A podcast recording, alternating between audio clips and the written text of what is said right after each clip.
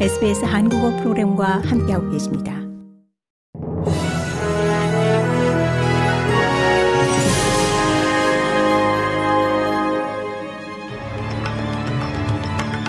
(2024년 2월 22일) 목요일 오후에 SBS 한국어 간추린 주요 뉴스입니다. 생활비 압박 해소를 최우선 어젠다로 다뤄온 연방정부가 이 시장 경쟁 부족에 대해 우려하고 있습니다. 호주 노조협의회 의뢰로 작성된 최근 보고서에서는 경쟁 부족이 물가 상승을 부채질한 것으로 나타났습니다.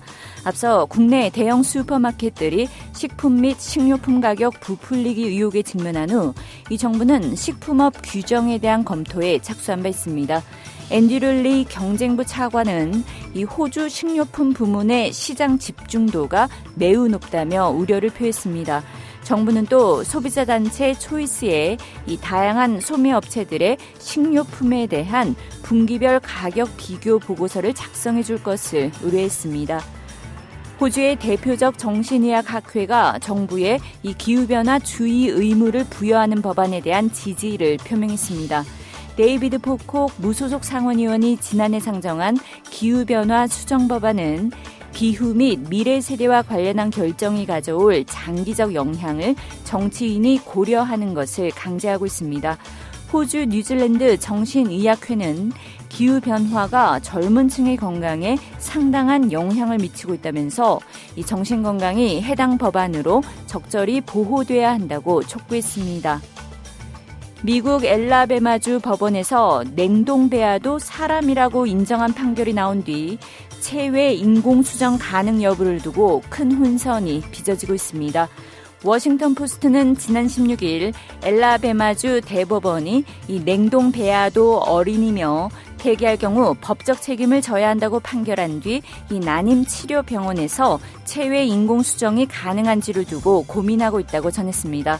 신문은 인공 수정에 성공한 이후 남은 냉동 배아의 폐기를 사실상 불가능하게 만든 판결이라면서 이 병원들이 체외 인공 수정 시술을 할 때마다 새로 난자를 채취해야 돼 이 환자들이 들이는 시간과 돈이 더 많아질 것이라고 지적했습니다. 고국에서는 어제까지 주요 수련병원 100곳에서 9천 명이 넘는 전공의가 사직서를 내고 이 8천 명 이상이 근무지를 이탈했습니다. 의대 동맹 휴업 움직임도 본격화됐습니다. 어제 저녁 6시 기준으로 22개 의대에서 3천여 명이 추가로 휴학 신청해 누적 만 명을 넘었고 10개 대학에서 수업 거부가 확인됐습니다.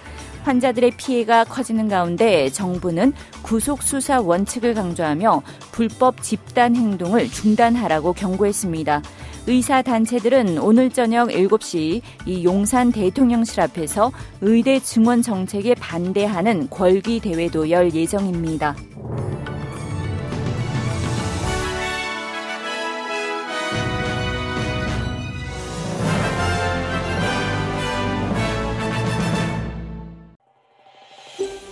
더 많은 이야기가 궁금하신가요? Apple Podcast, Google Podcast, Spotify 또는 여러분의 포드캐스트를 통해 만나보세요.